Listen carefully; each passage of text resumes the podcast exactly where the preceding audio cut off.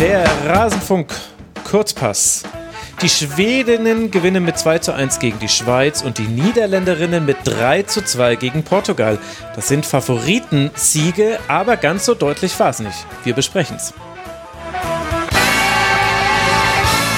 Hallo und herzlich willkommen in Rasen von Kurzpass Nummer 214 schon. Da laufen die Seriennummern fröhlich vor sich hin. Wir wollen heute sprechen über die Gruppe C bei, der Se bei dieser EM 2022 und damit ist auch klar, wer hier zu Gast ist. Zum einen Helene Altgeld. Hallo Helene. Hallo. Und Jasmina Schweimler. Hallo Jasmina. Guten Morgen. Guten Morgen. Wir wollen gleich sprechen über die beiden Spiele, aber vorher möchte ich mich noch bedanken bei Benny, Nick, Oliver, Werkself Berlin, Jonathan, Thorsten und Sebastian aus Pankow. Ganz liebe Grüße. Zeit wurde es, dass ich euch allen mal wieder danke. Sie alle unterstützen den Rasenfunk schon sehr, sehr lange. Wir sind jetzt durch mit den Leuten, die noch nie erwähnt wurden. Jetzt werden nach dem Zufallsprinzip wieder ja, alte, alte SupporterInnen genannt. Also natürlich nur quasi von dem Zeitraum ihres, ihrer Unterstützung her. Ansonsten kann ich das nicht beurteilen. Also herzlichen Dank für eure Unterstützung. Der Rasenfunk ist Paywall, Werbe- und Sponsoren frei. Wir finanzieren uns ausschließlich über eure freiwilligen Überweisungen oder über eure Einkäufe unter kiosk.rasenfunk.de. Da gibt es schicken Merchandise. Jetzt wollen wir starten und wollen mal blicken auf das, was da in Gruppe C passiert ist. Da hatten wir im 18 Uhr Slot ein Spiel zwischen Schweden und Schweiz vor fast 13.000 ZuschauerInnen in Sheffield. Die Schwedinnen, sie gewinnen am Ende mit 2 zu 1, mussten sehr, sehr lange um das 1 zu 0 kämpfen, haben dann prompt das 1 zu 1 kassiert, wie es dann manchmal so läuft. Aber hinten raus, Helene, wurde es dann doch noch ein Sieg. Welchen Eindruck haben denn beide Teams auf dich hinterlassen? Ja, also erstmal fand ich die Schweiz schon deutlich besser organisiert als im Portugal-Spiel. Mhm. Also ich denke, da hat Nils Nielsen auf jeden Fall ganz gut hinbekommen, sein Team wieder ein bisschen zu stabilisieren. Was ja auch bemerkenswert ist, weil sie, glaube ich, nur eine Trainingseinheit hatten vor dem Spiel, weil da nämlich ähm, so ein Magen-Darm-Virus rumgegangen war. Ja, aber ich finde, sie haben es gut gemacht. Ähm, Lia Welti hat sich da aus dem defensiven Mittelfeld immer wieder fallen lassen, so dass es dann teilweise auch wie, wie ein Fünferkette war eigentlich. Und ich denke, das hat ganz gut geklappt. Schweden ist ja schon dafür bekannt, dass sie manchmal eben aus dem eigenen Ballbesitz nicht so viele Chancen kreieren. Und das hat man in diesem Spiel auch wieder gesehen. Also ich fand, sie hatten relativ wenige Ideen, waren etwas behäbig und hatten ein bisschen Schwierigkeiten, da Tempo in das Spiel zu bringen. Jasmina, was würdest du da gerne noch ergänzen? Da gehe ich auf jeden Fall voll mit. Also wenn man auch bedenkt, ich hatte schon das Gefühl, dass die Schweiz ziemlich abwartend gespielt hat und die mhm. Schwedinnen haben es auch geschafft, die Schweiz immer wieder in ihre eigene Hälfte zu drücken und hatten viel Ballbesitz, haben da viel probiert, aber am Ende wirkte es doch ein bisschen ideenlos auf mich. Also dass ähm, Anderson raus, äh, also nicht von Anfang an gespielt hat und Blackstenius in die Startelf gerückt ist, das war für mich eigentlich schon so ein Fingerzeig, dass er all in gehen möchte, mhm. weil das doch eine sehr offensive Ausstellung ist, aber da haben sie einfach zu wenig draus gemacht, ähm, meiner Meinung nach. Das wirkte mir einfach ein bisschen zu ideenlos. Also die haben zwar viel versucht, aber eine wirklich hochkarätige Chance hatten wir jetzt trotzdem nicht. Das war einfach zu wenig. Ja, also die Expected Goals der ersten Hälfte sprechen ein recht, eine recht deutliche Sprache. 0,2 für, für Schweden und 0,05 für Schweiz. Ich weiß schon, warum ich mich noch an viel, viel mehr aus der zweiten Hälfte erinnere. Da könnte eine Antwort darauf liegen. Helene, ich habe relativ viel Kritik gelesen an Peter Gerhardsons Aufstellung gegen die Schweiz, weil bei den Journalistinnen, äh, denen ich da gefolgt bin, die These vertreten wurde, Probleme, die man gegen die Niederlande, vor allem in der zweiten Hälfte gesehen hat, die haben sich jetzt gegen Schweiz wiederholt, obwohl man ja von Dreierkette auf Viererkette zurückgewechselt ist und mit Blackstenius eben, das hat ja Jasmina gerade schon angesprochen, jemand Neues mit reingebracht hat das würde ja heißen, dass man im Kader noch andere Optionen hat, die ja dann später auch eingewechselt wurden. Hannah Bennison ist da natürlich vor allem zu nennen, die auch ein wunderschönes äh, Tor erzielt hat. Würdest du dir da auch äh, erhoffen, dass es vielleicht noch mal einen Wechsel in der Startausstellung gibt? Oder kann Bennison deiner Meinung nach dem Team etwas geben, was es jetzt gerade nicht hat? Ja, ich denke schon. Also Gerhardsson wird sicherlich jetzt seine erste Elf ein wenig überdenken, weil ja eben bei dem Niederlandespiel und jetzt auch gegen die Schweiz schon das Mittelfeld von Schweden nicht immer ja, nicht immer sehr dynamisch wirkte, finde ich. Also Caroline Seeger ist ja eine Spielerin, die sehr, sehr sicher am Ball ist und sehr wenige Bälle eben verliert. Mhm. Teilweise finde ich, geht sie aber da auch so ein bisschen zu wenig ins Risiko, spielt dann eher mal wieder nach hinten oder zur Seite und ja, kann dann auch teilweise ähm, dazu sorgen, dass das Spiel von Schweden eben ein bisschen träge und langsam wirkt. Aber trotzdem ist sie vielleicht für die Stabilität wichtig. Und neben ihr spielt dann Angeldal, die ich jetzt auch nicht so überzeugend fand. Und sie war dann ja, glaube ich, für Benison ausgewechselt worden. Ja. Und ja, ich denke schon, dass Benison auch eine Startelf-Kandidatin sein kann. Sie ist natürlich noch sehr jung und ich denke, in den K.O.-Spielen ja, weiß ich nicht, ob sie dann wirklich in der Startelf stehen würde. Also Gerhardsson ist ja eher nicht so für die Experimente bekannt eigentlich. Aber ich finde, sie hat super gemacht, als sie reingekommen ist, hat ja wirklich eine herausragende Technik. Also für ihr Alter ist das schon sehr, sehr gut. Und ja, hat dann natürlich ein wunderschönes Tor erzielt. Das ist bei ihr auch keine Überraschung, hatte für Everton auch schon so ein sehr ähnliches Tor erzielt diese Saison. Also ich würde sie sehr gerne eigentlich starten sehen gegen Portugal.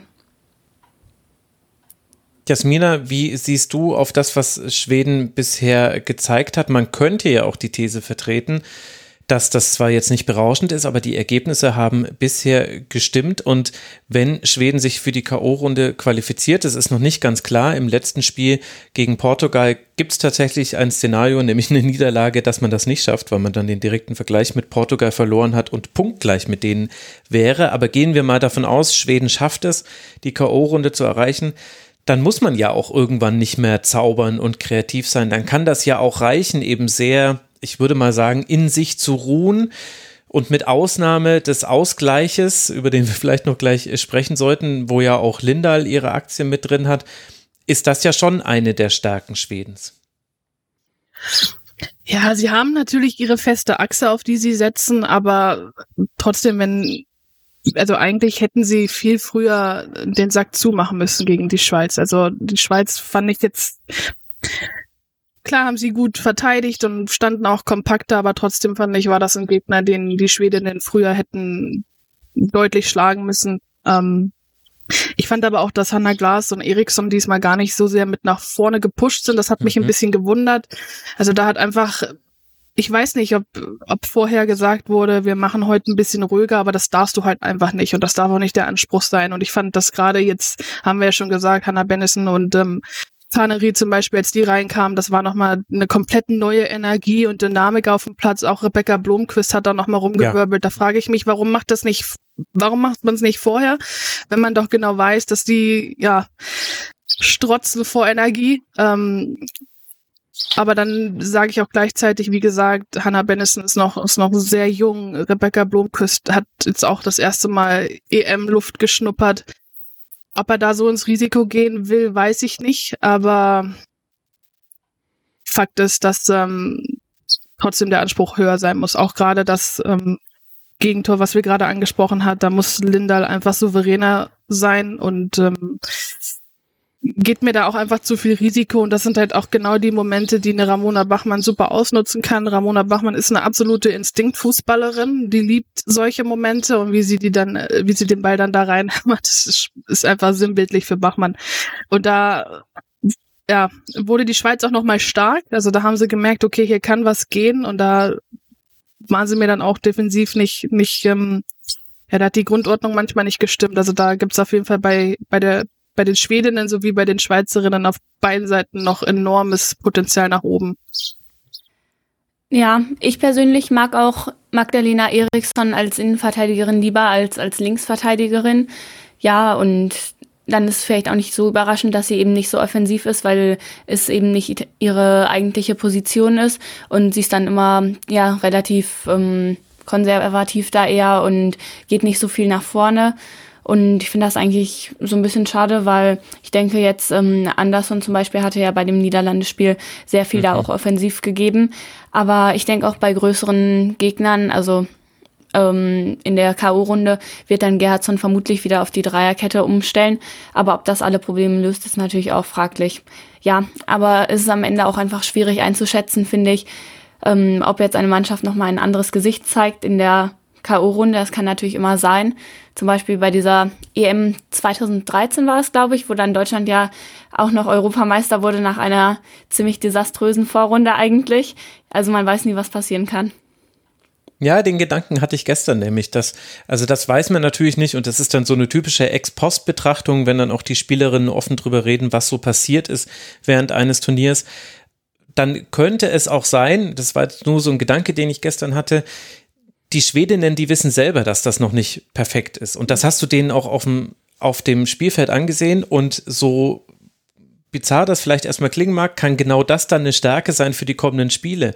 Wenn du weißt, ja, wir haben ja noch gar nicht unseren besten Fußball gezeigt, bei weitem nicht, wir können das ja viel besser. Und trotzdem sind wir aber ja, also stehen jetzt zumindest in der Gruppe mit vier Punkten sehr gut da, dann kann das auch durchaus so eine so ein, ein Selbstbewusstsein äh, untermauern, was sich dann auch später im Turnier zeigen kann. Aber das werden wir dann sehen, das werden wir abwarten müssen, das kann man jetzt nicht vorhersagen. Sehr gut war, dass ihr nochmal Blomqvist angesprochen habt. Die hat nämlich noch zwei Abseitstore geschossen, die nicht gezählt haben. Einmal in der 88., einmal in der 94. Minute. Ich habe dieses äh, Spiel mit den Zwillingen geguckt. Das hat für Verzweiflung gesorgt, dass diese Tore nicht gezählt haben. Aber wir konnten nochmal ganz gut durchsprechen, was Abseits ist. Und äh, ja, und über einen Videobeweis und so weiter mussten wir auch ein bisschen drehen. Das war, es war ein interessanter Nachmittag. Aber das gehört zu diesem Spiel noch mit dazu, deswegen wollte ich es nennen. Das war ja auch das, was du, Jasmina, vorhin, denke ich, angesprochen hast, als du meintest, die Ordnung war dann auch bei der Schweiz nicht mehr da, als man dann eben versucht hat, auf dieses 1 zu 2 zu reagieren. Wir haben die Schweiz jetzt so ein bisschen noch äh, links liegen lassen. Äh, Helene, du hast schon gesagt, ein Magen-Darm-Infekt hat im Grunde die ganze Vorbereitung für dieses Spiel gecrashed und die große Frage war auch überhaupt, ob man es schaffen würde, physisch dieses Spiel durchzustehen. Jasmina, wie würdest du denn unter diesen Umständen jetzt dann auf die Leistung der Schweiz blicken, jenseits vom Ergebnis? Ja, zum einen habe ich großen Respekt davor, dass sie auf diesem Platz standen und sich da 90 Minuten abgerackert haben. Also da glaube ich, kann man den Schweizerinnen absolut keinen Vorwurf machen. Ich denke auch ganz gerne an die Leistung von Lia Welti zurück, was die da abgerackt hat im Mittelfeld. Die hat verteidigt, die hat die Bälle verteilt, hatte nicht immer eine Anspielstation, aber das war wirklich schon, schon bärenstark. Also hätte man mir vorher, hätte ich das vorher nicht verfolgt, hätte ich wahrscheinlich gar nicht so erahnen können, dass die Vorbereitung so haperig war. Mhm.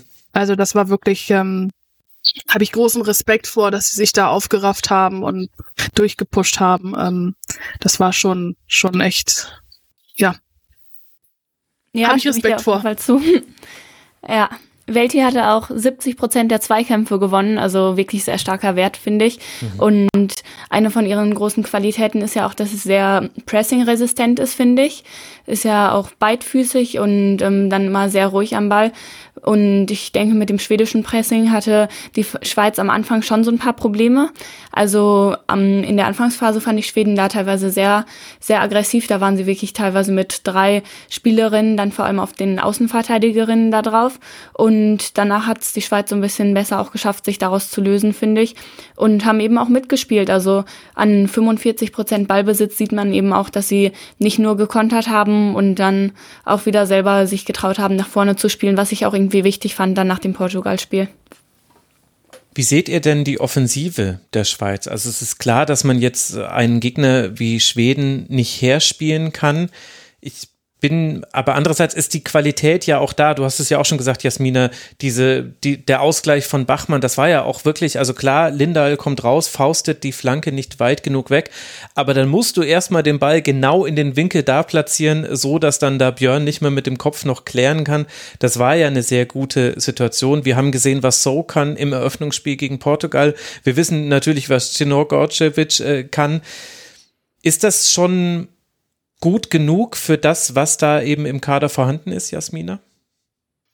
Sie sind halt stark abhängig von den genannten Spielerinnen. Also ich weiß nicht, ob die Kadertiefe das qualitativ genauso hergibt und das kann natürlich immer eine Gefahr sein. Ich hatte schon das Gefühl, dass nachdem Ramona Bachmann vom Platz gegangen ist, es nicht mehr so flüssig lief, ähm, weil Ramona Bachmann hat eindeutig auch besser gespielt als noch gegen Portugal. Also sie fand ich viel präsenter und, und ähm, auch konsequenter in ihren Aktionen. Da ist mehr gelungen diesmal. Aber das macht die Schweiz halt gleichzeitig auch, auch sehr abhängig. Ja, würde ich dir zustimmen. Und gerade wenn dann eine Zeno Gorcevic jetzt vielleicht nicht ihre Top-Leistung bringt, also ich denke, von ihr hätte man schon noch ein bisschen mehr erwarten können. Ich fand sie relativ blass jetzt gegen Schweden.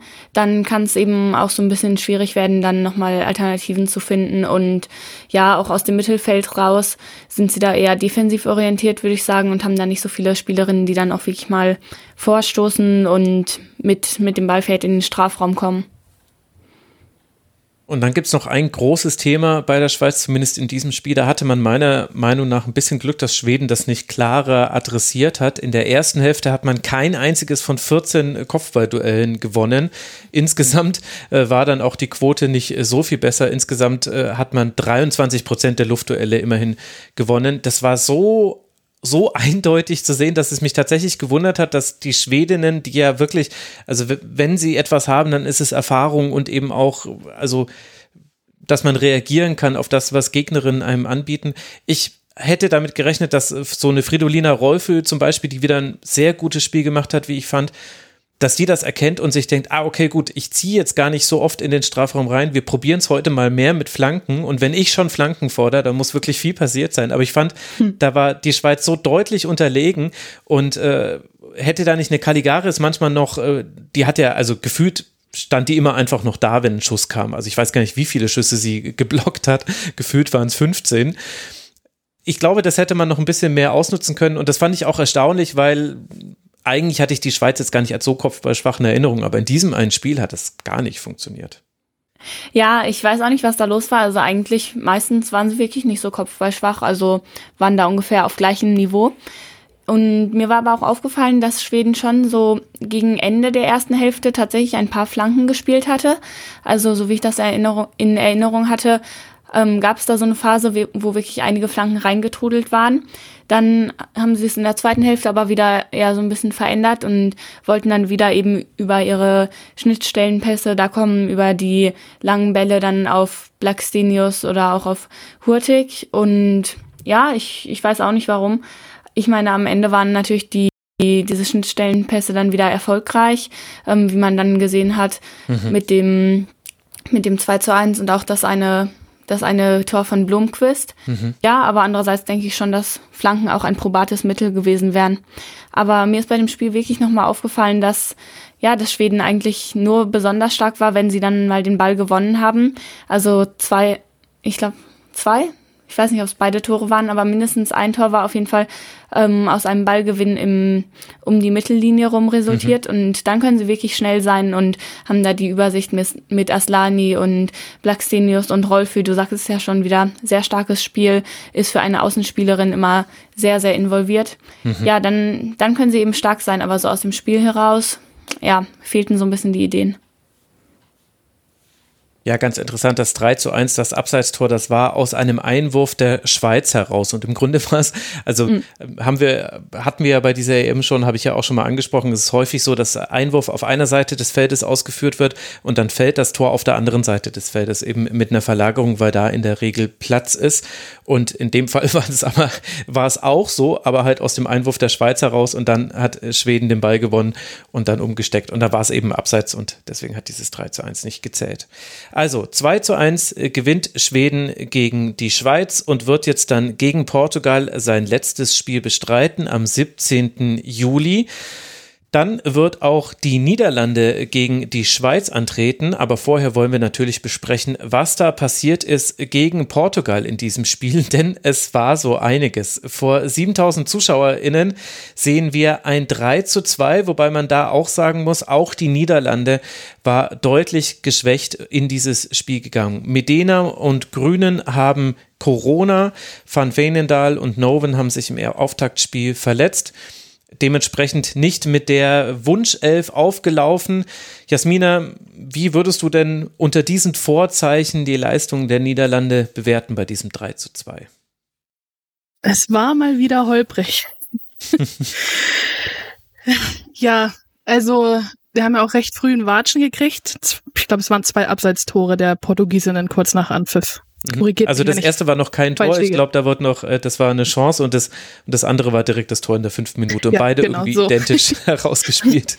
Mhm. Aber auch da hat sich wieder gezeigt, was wir schon in der ersten Folge besprochen hatten oder auch in der Vorschau, dass die De Defensive halt nicht sattelfest ist. Das zieht sich schon ein bisschen länger, wo ich auch schon gesagt habe, da müssen die einfach konsequenter werden, da muss die Grundordnung mehr stimmen. Das, das äh, ist schon sehr auffällig jetzt in den letzten Spielen, aber da muss ich auch wieder Portugal hervorheben. Also ich finde es immer noch unfassbar beeindruckend, wie mutig diese Mannschaft auftritt. Egal welcher Gegner da gegenübersteht, die glauben an sich und die kämpfen und ackern. Das finde ich wirklich hervorragend. Also klar muss man sagen, dass das 1 zu 0 dann auch verdient war, denn Holland hat das Spiel gemacht und dann auch die Standards hatten wir ja auch schon gesprochen in der Vorschau, dass sie da besonders stark sind. Da verstehe ich nicht, warum die Portugiesinnen da nicht nicht, nicht näher dran stehen. Also da durfte Holland eigentlich machen, was, was, was sie wollen. Mhm. Das habe ich nicht verstanden. Ähm, aber das hat ja dann nochmal richtig Fahrt aufgenommen. Also ich möchte auch gar nicht jetzt zu viel wegnehmen, aber ich grundsätzlich möchte ich einfach sagen, dass ich total beeindruckt bin von den Portugiesinnen und wie unbekümmert sie spielen und ähm, dass sie immer wieder Nadelstiche setzen können. Das haben sie in diesem Spiel wieder gezeigt und das werden wir mit Sicherheit jetzt auch noch weiter ausführen. Ja, ähm, ich würde es auch gar nicht so sehr auf die Ausfälle schieben persönlich, weil, ja gut, wir haben jetzt gesehen, Van Wenendal hat nicht gespielt, aber an ihrer Vertreterin lag es ja auch nicht, dass die Niederlande jetzt nicht so gut gespielt hatten. Also Van Domsela hat mich da eigentlich wieder überzeugt, hat wieder ein solides Spiel gemacht. Dann Nauwen war nicht da, gut, aber die war ja auch gegen, gegen Schweden immer, nicht mhm. immer so stark gewesen. Und dann, wenn du Janssen dafür in die Innenverteidigung rücken kannst, ist das eigentlich als Ersatz auch okay. Dann kannst du statt ähm, Grün eben eine Damaris Igorola von Lyon bringen, die ja auch eine der besten Spielerinnen war für die Niederlande in diesem Spiel. Ja, und ich denke dann, der Ausfall, der am meisten wehgetan hat, war schon Miedema, weil wir schon so ein wenig so ein bisschen gesehen haben, dass die Spielintelligenz da vielleicht ein bisschen gefehlt hat bei den Niederlanden und dann was Miedema eben so stark macht, dass sie die Räume sieht und da entweder selber reinzieht und dann für andere Platz schafft oder eben ähm, diese intelligenten Pässe spielt. Das hat mir so ein bisschen gefehlt bei den Niederlanden.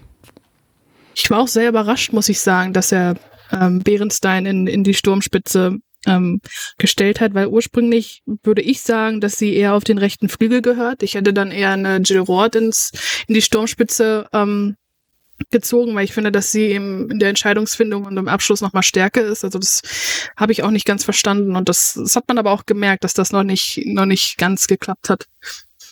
Ja, ich hab, ich hatte, also das ging mir auch so. Ich habe die Ausstellung gesehen, dachte mir, oh, jetzt bin ich aber mal gespannt. Also als man nur die Aufstellung gesehen hat, hätte es ja noch sein können, dass äh, Roth in der Spitze steht und Bernstein auf rechts und Van de Donk dahinter gezogen. Aber dann war ja sehr schnell zu sehen, Roth war so das freie Radikal im Zentrum.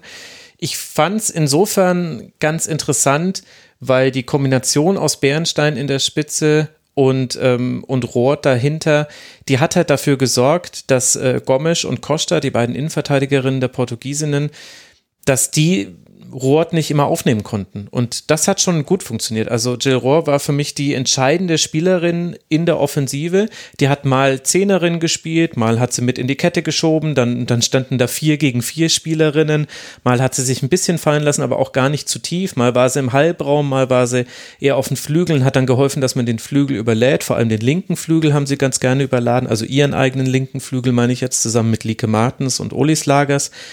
Und das hat dem niederländischen Spiel schon geholfen, fand ich, gegen eine portugiesische Elf, die ja sehr physisch auch gespielt hat, was ja auch die Niederländerin fürchterlich auf den Zeiger gegangen ist. Irgendwann man hat das, man hat das deutlich gesehen.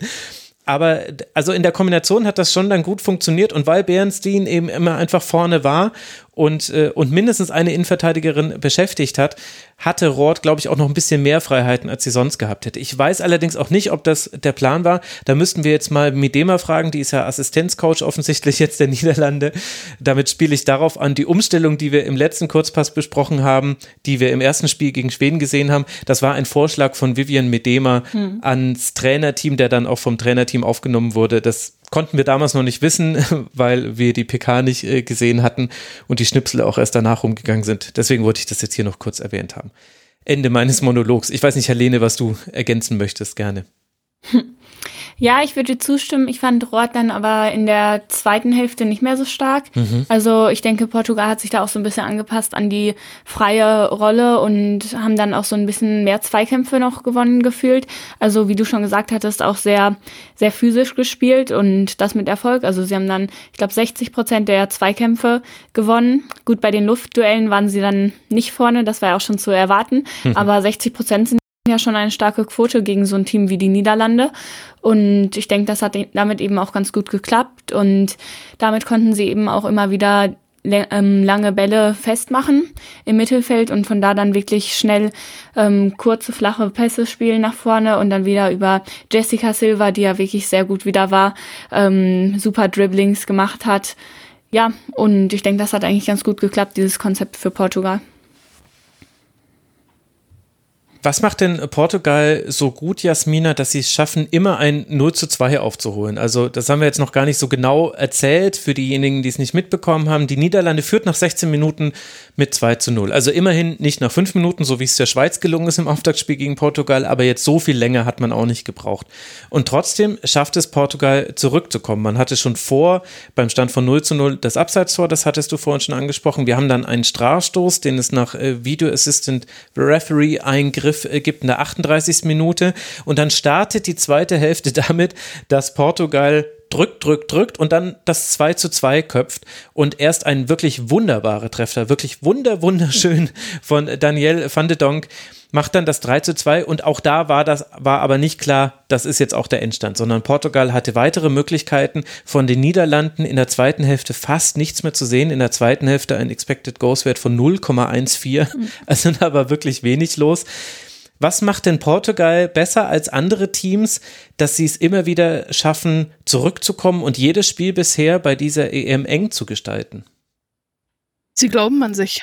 Also ich kann es jetzt gar nicht genau sagen, aber ich habe ja schon schon schon betont, dass ich es absolut beeindruckend finde, wie unbekümmert sie trotzdem bleiben.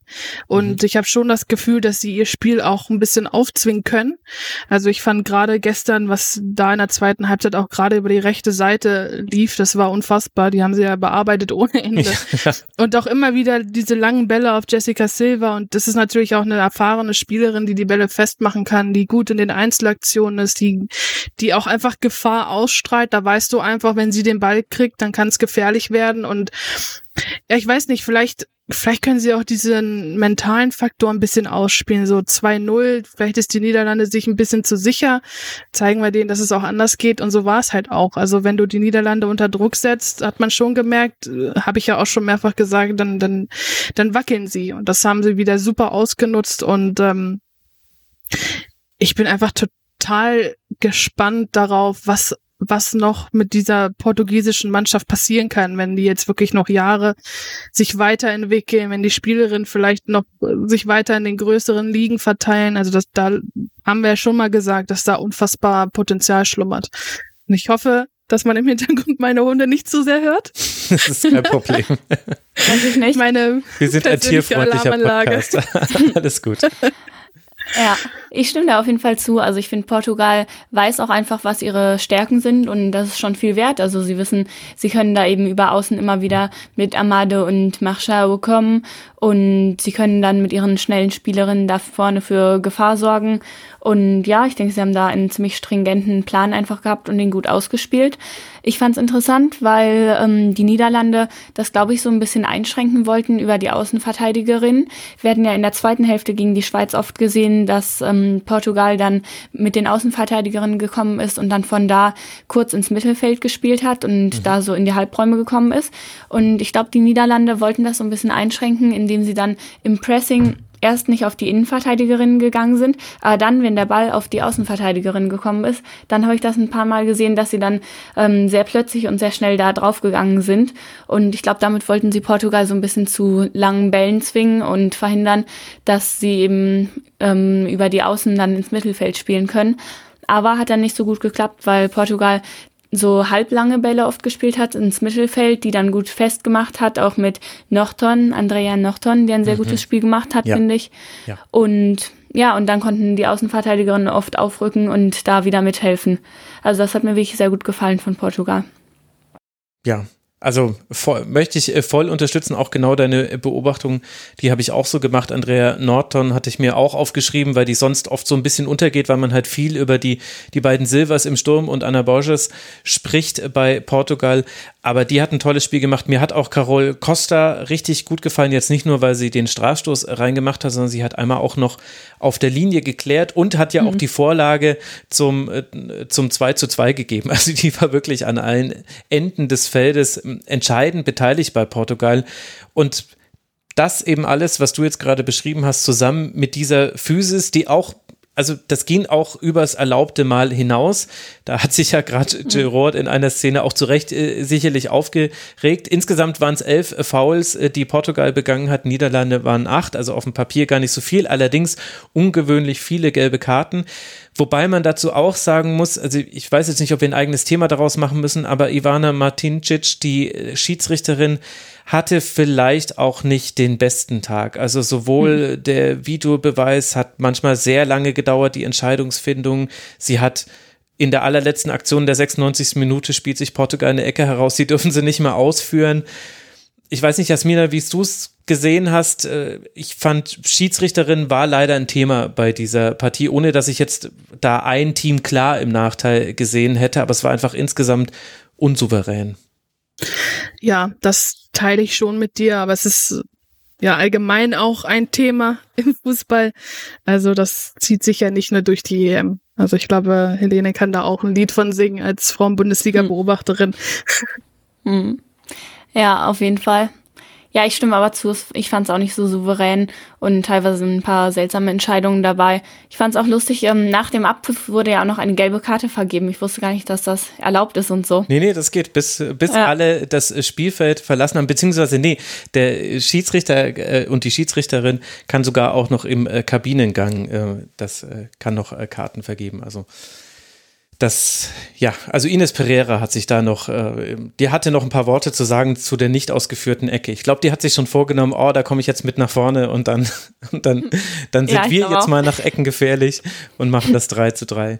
Also es war ein ereignisreiches Spiel, zusammen eben auch einfach noch mit, mit wunderschönen Toren auch. Also das 2 zu 2 war tolle Flanke, toller Kopfball, äh, das 3 zu 2 ein wunderschöner Schuss und wir hatten eben eine ganze Reihe von Chancen. Und so ist jetzt am Ende in dieser Gruppe alles noch offen. Das ist wirklich erstaunlich. Wer hätte das gedacht? Die Niederlande und Schweden haben jeweils vier Punkte mit einem Unentschieden und einem Sieg und Portugal und Schweiz haben jeweils einen Punkt. Und jetzt fragt ihr euch, warum ist dann alles noch offen? Ja, weil die genau in der Konstellation gegeneinander spielen. Die Schweiz gegen die Niederlande und Schweden gegen Portugal und weil der direkte Vergleich zählt im, im Fall einer Punktgleichheit, könnten jeweils Portugal mit einem Sieg gegen Schweden, könnte dann, wär, hätte man vier Punkte, aber würde vorbeiziehen an Schweden. Und Niederlande gegen Schweiz, also Schweiz mit einem Sieg gegen die Niederlande, hätten sie auch beide vier Punkte und die Schweiz könnte an der Niederlande vorbeiziehen. Dazu gehört aber natürlich auch, ein Unentschieden würde jeweils Niederlande und Schweden reichen. Aber das ist schon wirklich eine spannende Konstellation. Ich glaube, Jasmina, da können wir uns auf ein interessantes Finish in dieser Gruppe freuen. Und irgendwie es würde mich nicht komplett überraschen, wenn da einer von beiden, Niederlande oder Schweden, vielleicht tatsächlich stolpert in diesem letzten Spiel noch, bei dem, was wir jetzt von den anderen beiden, Portugal und Schweiz, gesehen haben. Also hätten wir vorher besprochen, dass die Tabelle so aussieht jetzt, dann hätte ich gesagt, ihr spinnt.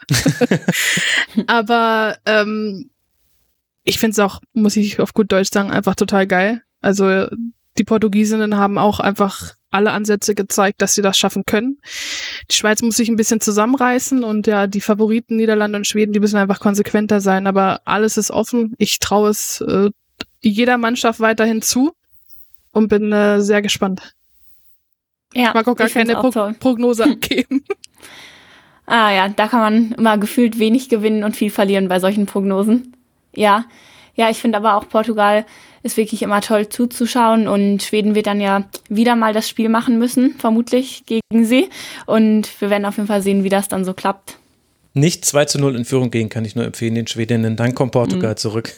Aber das ist, das ist ja quasi noch die Nebengeschichte. Sollten jetzt die Niederlande und Schweden jeweils ihre Spiele gewinnen, dann würde es um ihr Torverhältnis gehen, wer äh, Erster wird und wer Zweiter wird. Der Sieger der Gruppe, der landet dann, spielt gegen den Zweiten der Gruppe D und der Zweite der Gruppe muss äh, zwischen den erst gegen den ersten Gruppe D. Das habe ich jetzt viel komplizierter als es ist. Also sollte Frankreich zum Beispiel Gruppensiegerin werden, dann müsste der zweite dieser Gruppe dagegen spielen, würde damit auch übrigens im deutschen Strang des Turnierbaumes landen.